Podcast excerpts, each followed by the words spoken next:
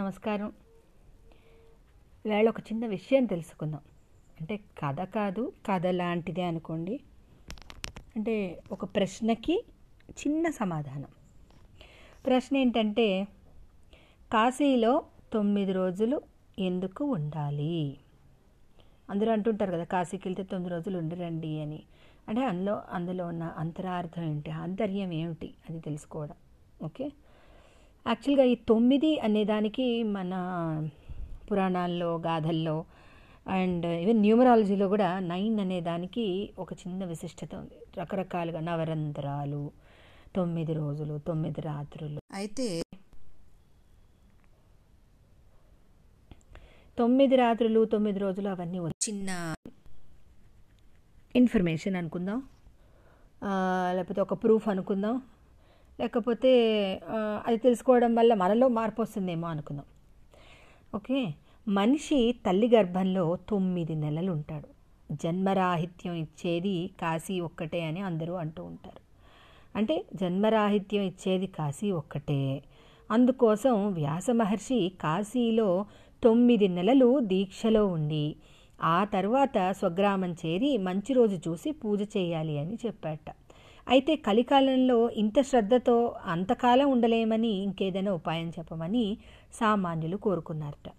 అయితే ఆయన దానికి 9 రోజులుంటే ఆ ఫలితం వస్తుంది అని చెప్పారు. అలానే ఇప్పుడు ఈ సమయంలో ఉన్న వారందరూ కూడా కాశీకి వెళ్ళి 9 రోజులు ఉండాలి అని నిశ్చయించుకుని వెళ్తున్నారు, ఉంటున్నారు. అయితే ఆ 9 రోజుల్లో మనం ఏమి చేయాలి? మొదట చేయవలసింది ఏంట్రా అంటే విశ్వేశ్వర నామస్మరణ. అంటే కాశీలో ఉండే శివుణ్ణి విశ్వేశ్వరుడు అంటారు, అమ్మవారిని విశాలాక్షి అంటారు. అందుకని విశ్వేశ్వరుని నామస్మరణ మొదటిది. తర్వాత దానాలు చేయటం, ధర్మ ప్రసంగాలు వినటం, ఏకభుక్తం అంటే ఒక్కసారి తినడం, ప్రాతకాల స్నానం అంటే పొద్దున్నే స్నానం చేయటం, రాత్రి పొద్దున్న 2 పూట్ల కూడా విశ్వేశ్వర స్వామి దర్శనం చేసుకోవడం. అతి ముఖ్యమైనది ఏమిటి అంటే కోపం లేకుండా ఉండటం, అబద్ధం ఆడకుండా ఉండటం. ఇలాంటి అంశాలు మొత్తం, అంటే ఇప్పుడు మనం చెప్పుకున్న మొత్తం ఎన్ని, 8 అయ్యాయి. ఈ 8 అంశాలు కూడా ఖచ్చితంగా అమలు చేయాలట. ఇక రోజుల్లోకి వస్తే మొదటి రోజు కార్యక్రమం ఏం చేయాలి?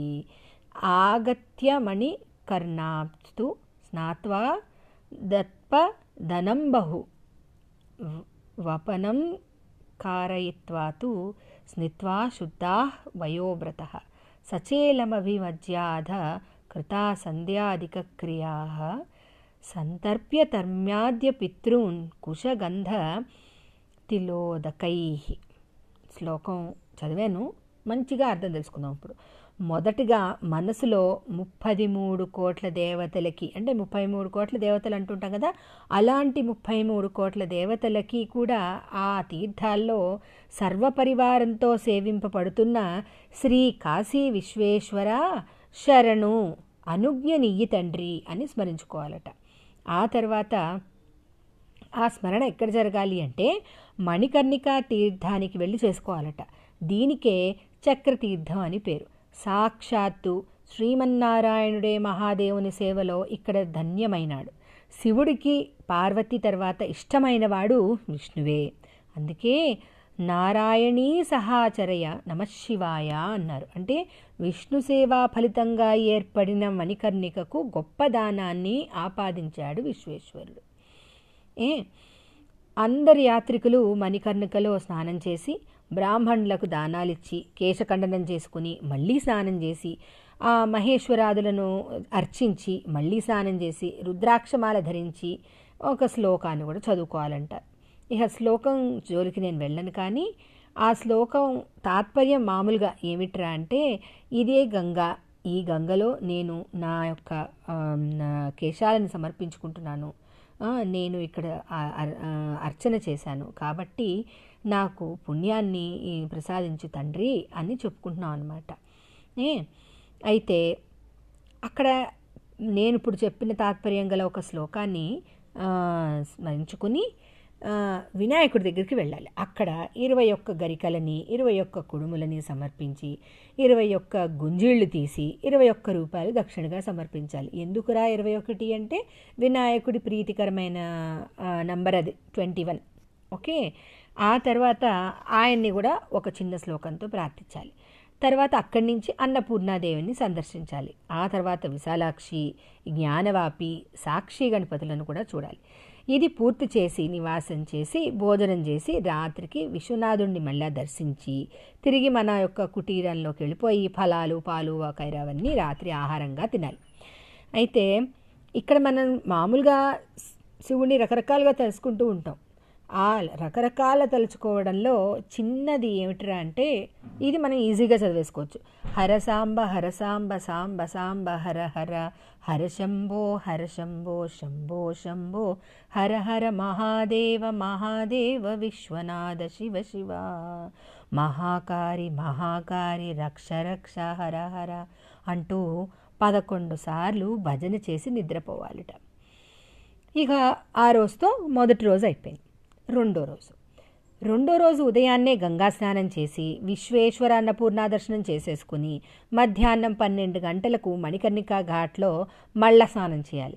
తీర్థ శ్రాద్ధం చేయాలి. 1000 సార్లు గాయత్రి జపం చేయాలి. గురు ఉపదేశంతో శ్రీ కాశీ విశ్వేశ్వరాయ నమః అని మంత్రాన్ని 1000 సార్లు జపం చేయాలి.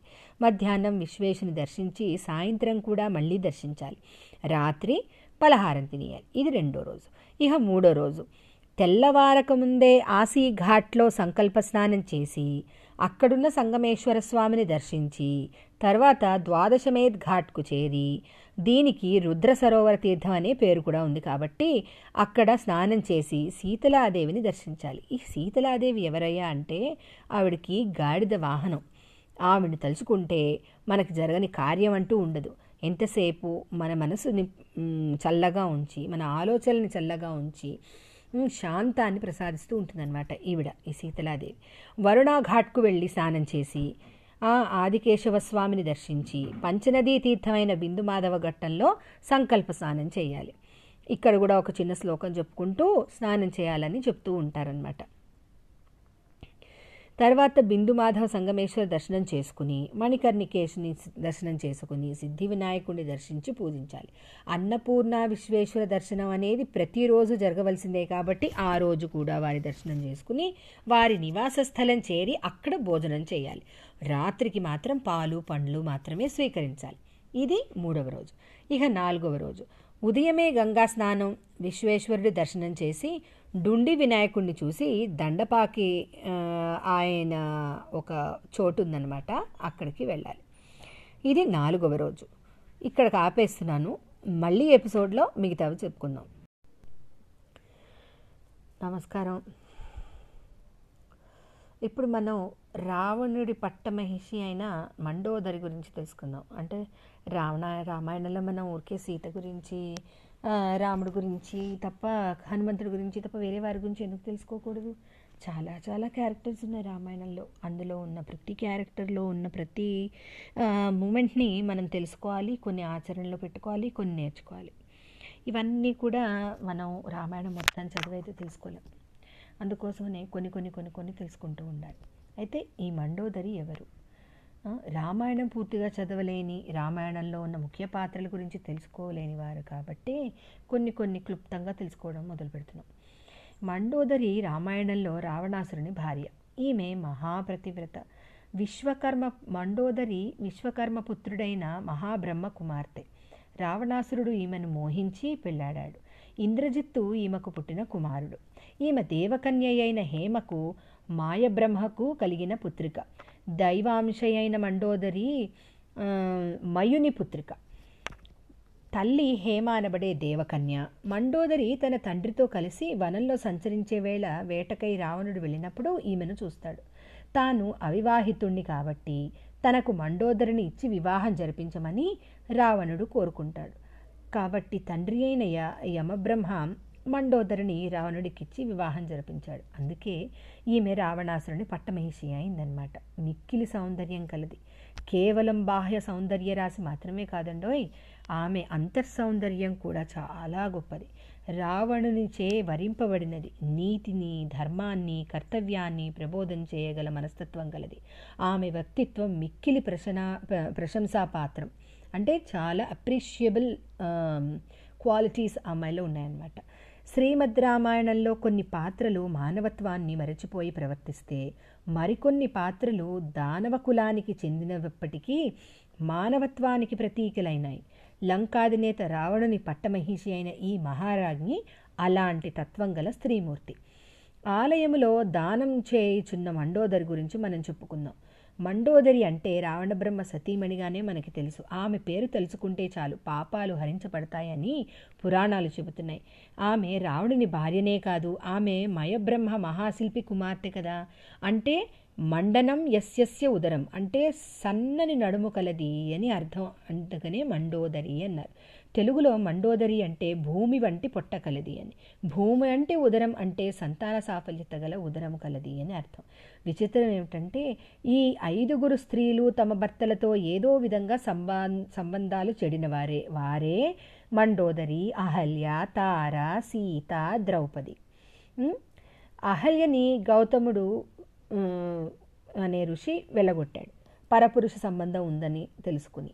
తార తన భర్త బాలి చనిపోయిన తర్వాత అతని సోదరుడైన సుగ్రీవుడిని వివాహమాడింది. సీత చెప్పుడు మాటలు విన్న రాముడి చేత వెళ్ళగొట్టబడింది. ఇక ద్రౌపది ఐదుగురు భర్తలు ఆమెను జూదంలో ఓడి పోగొట్టుకున్నారు. అయితే మండోదరి మాత్రం ఒక అసురుని భార్యగా మాత్రమే తెలుసు మనకి. ఈ వివరాలు మనం క్లుప్తంగా తెలుసుకున్నాం. మిగతావన్నీ మండోదరి గురించి మాత్రం అనేక పురాణ కథలు ఉన్నాయి. అందులో ఒకటి మండోదరికి జన్మించిన సంతానం వల్ల తన భర్తకు ప్రాణహాని ఉందని జోస్యం చెప్పింది. ఇంకొకటి ఏంటంటే ఒకరోజు ఆమె ఒక కుండలో నీరనుకుని రక్తం తాగుతుంది. ఆ రక్తం రావణుడు వధించిన ఋషులది. ఆ కారణంగా ఆమె గర్భం ధరించింది, ఒక కుమార్తెకు జన్మనిస్తుంది. జోస్యం తెలిసిన భర్త తన బిడ్డని బతకనివ్వడని ఆమెను ఒక పెట్టిలో పెట్టి సముద్రంలో విడిచిపెట్టేసింది. సముద్రుడు ఆ పెట్టెను భూదేవికి ఇస్తాడు. భూదేవి దానిని జనకుడికి ఇస్తుంది. ఆ పాపే సీత. అయితే వేదవతి ఎవరు? నాకు అర్థం కాలేదు. మరి ఒకసారి పురాణాలు తిరిగేద్దాం. రావణుడు సీతను అపహరించి లంకకు తెచ్చినప్పుడు మండోదరి తన కుమార్తెను గుర్తుపట్టి రావణుడికి కాలం చెల్లిందని తెలుసుకుంటుంది. ఇక చాలును కదా. ఇలా టూకీగా రామాయణం గురించి మనం తెలుసుకోవడం జనరల్ నాలెడ్జ్కి ఉపయోగకరం. ఇలా మనం రకరకాలుగా తెలుసుకుందాం. ఈ చిన్న విషయం ఎవరికీ తెలియంది కదా. ఆవిడ ఋషుల యొక్క రక్తాన్ని తాగడం వల్ల పుట్టిన కుమార్తె సీత. ఆవిడ సీతని సముద్రుడికి ఇవ్వడం వలన సముద్రుడు సీతని తీసుకెళ్ళి జనకుడికి ఇచ్చాడట. జనకుడు మళ్ళా రాముడికి పెళ్లి చేయగా ఆవిడనే చెరబట్టి తెచ్చుకున్నాడట రావణుడు. బాగుంది కదా.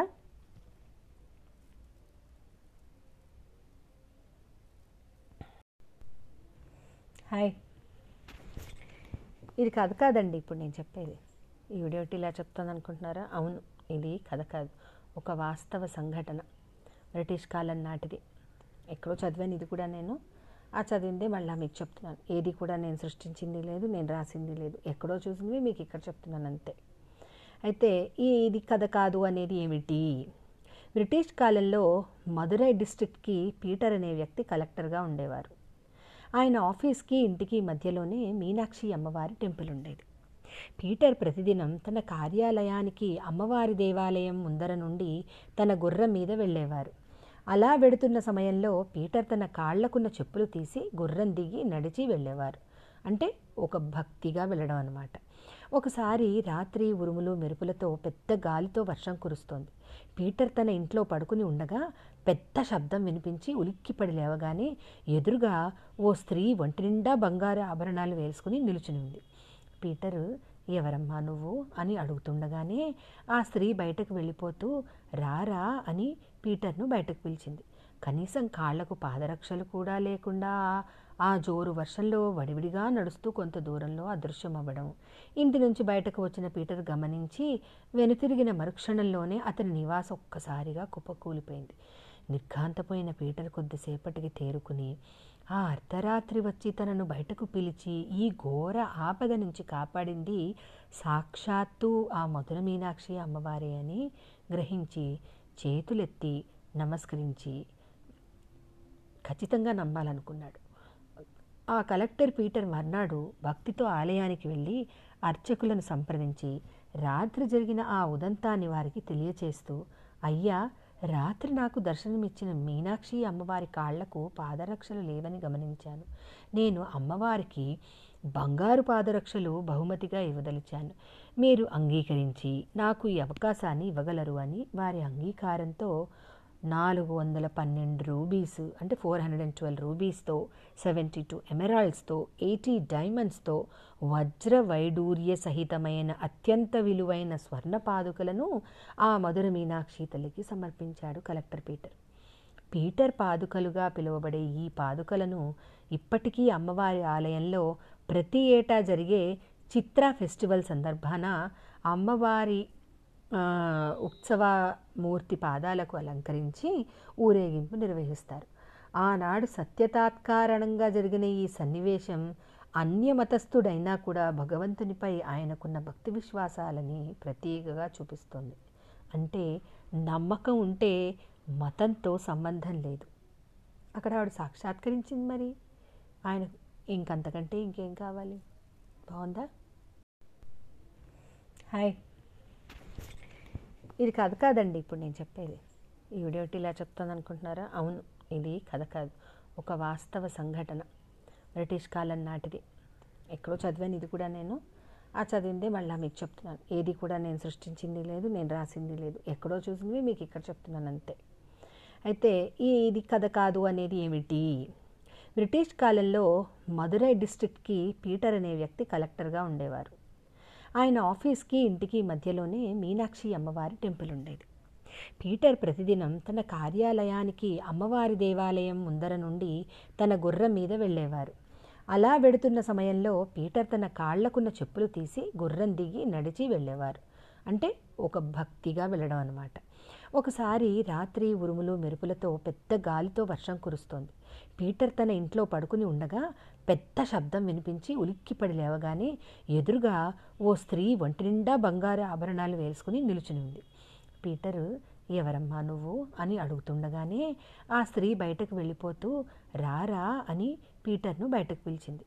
కనీసం కాళ్లకు పాదరక్షలు కూడా లేకుండా ఆ జోరు వర్షంలో వడివిడిగా నడుస్తూ కొంత దూరంలో అదృశ్యమవ్వడం ఇంటి నుంచి బయటకు వచ్చిన పీటర్ గమనించి వెనుతిరిగిన మరుక్షణంలోనే అతని నివాసం ఒక్కసారిగా కుప్పకూలిపోయింది. నిర్ఘాంతపోయిన పీటర్ కొద్దిసేపటికి తేరుకుని ఆ అర్ధరాత్రి వచ్చి తనను బయటకు పిలిచి ఈ ఘోర ఆపద నుంచి కాపాడింది సాక్షాత్తు ఆ మధుర మీనాక్షి అమ్మవారే అని గ్రహించి చేతులెత్తి నమస్కరించి ఖచ్చితంగా నమ్మాలనుకున్నాడు. ఆ కలెక్టర్ పీటర్ మర్నాడు భక్తితో ఆలయానికి వెళ్ళి అర్చకులను సంప్రదించి రాత్రి జరిగిన ఆ ఉదంతాన్ని వారికి తెలియచేస్తూ, అయ్యా, రాత్రి నాకు దర్శనమిచ్చిన మీనాక్షి అమ్మవారి కాళ్లకు పాదరక్షలు లేవని గమనించాను. నేను అమ్మవారికి బంగారు పాదరక్షలు బహుమతిగా ఇవ్వదలిచాను. మీరు అంగీకరించి నాకు ఈ అవకాశాన్ని ఇవ్వగలరు అని వారి అంగీకారంతో 412 రూపీస్ అంటే 412 రూపీస్తో, 72 ఎమరాల్డ్స్తో, 80 డైమండ్స్తో వజ్ర వైడూర్య సహితమైన అత్యంత విలువైన స్వర్ణ పాదుకలను ఆ మధుర మీనాక్షి తల్లికి సమర్పించాడు కలెక్టర్ పీటర్. పీటర్ పాదుకలుగా పిలువబడే ఈ పాదుకలను ఇప్పటికీ అమ్మవారి ఆలయంలో ప్రతి ఏటా జరిగే చిత్ర ఫెస్టివల్ సందర్భాన అమ్మవారి ఉత్సవమూర్తి పాదాలకు అలంకరించి ఊరేగింపు నిర్వహిస్తారు. ఆనాడు సత్యతాత్కారణంగా జరిగిన ఈ సన్నివేశం అన్యమతస్థుడైనా కూడా భగవంతునిపై ఆయనకున్న భక్తి విశ్వాసాలని ప్రతీకగా చూపిస్తుంది. అంటే నమ్మకం ఉంటే మతంతో సంబంధం లేదు. అక్కడ ఆవిడ సాక్షాత్కరించింది. మరి ఆయన ఇంకంతకంటే ఇంకేం కావాలి? బాగుందా?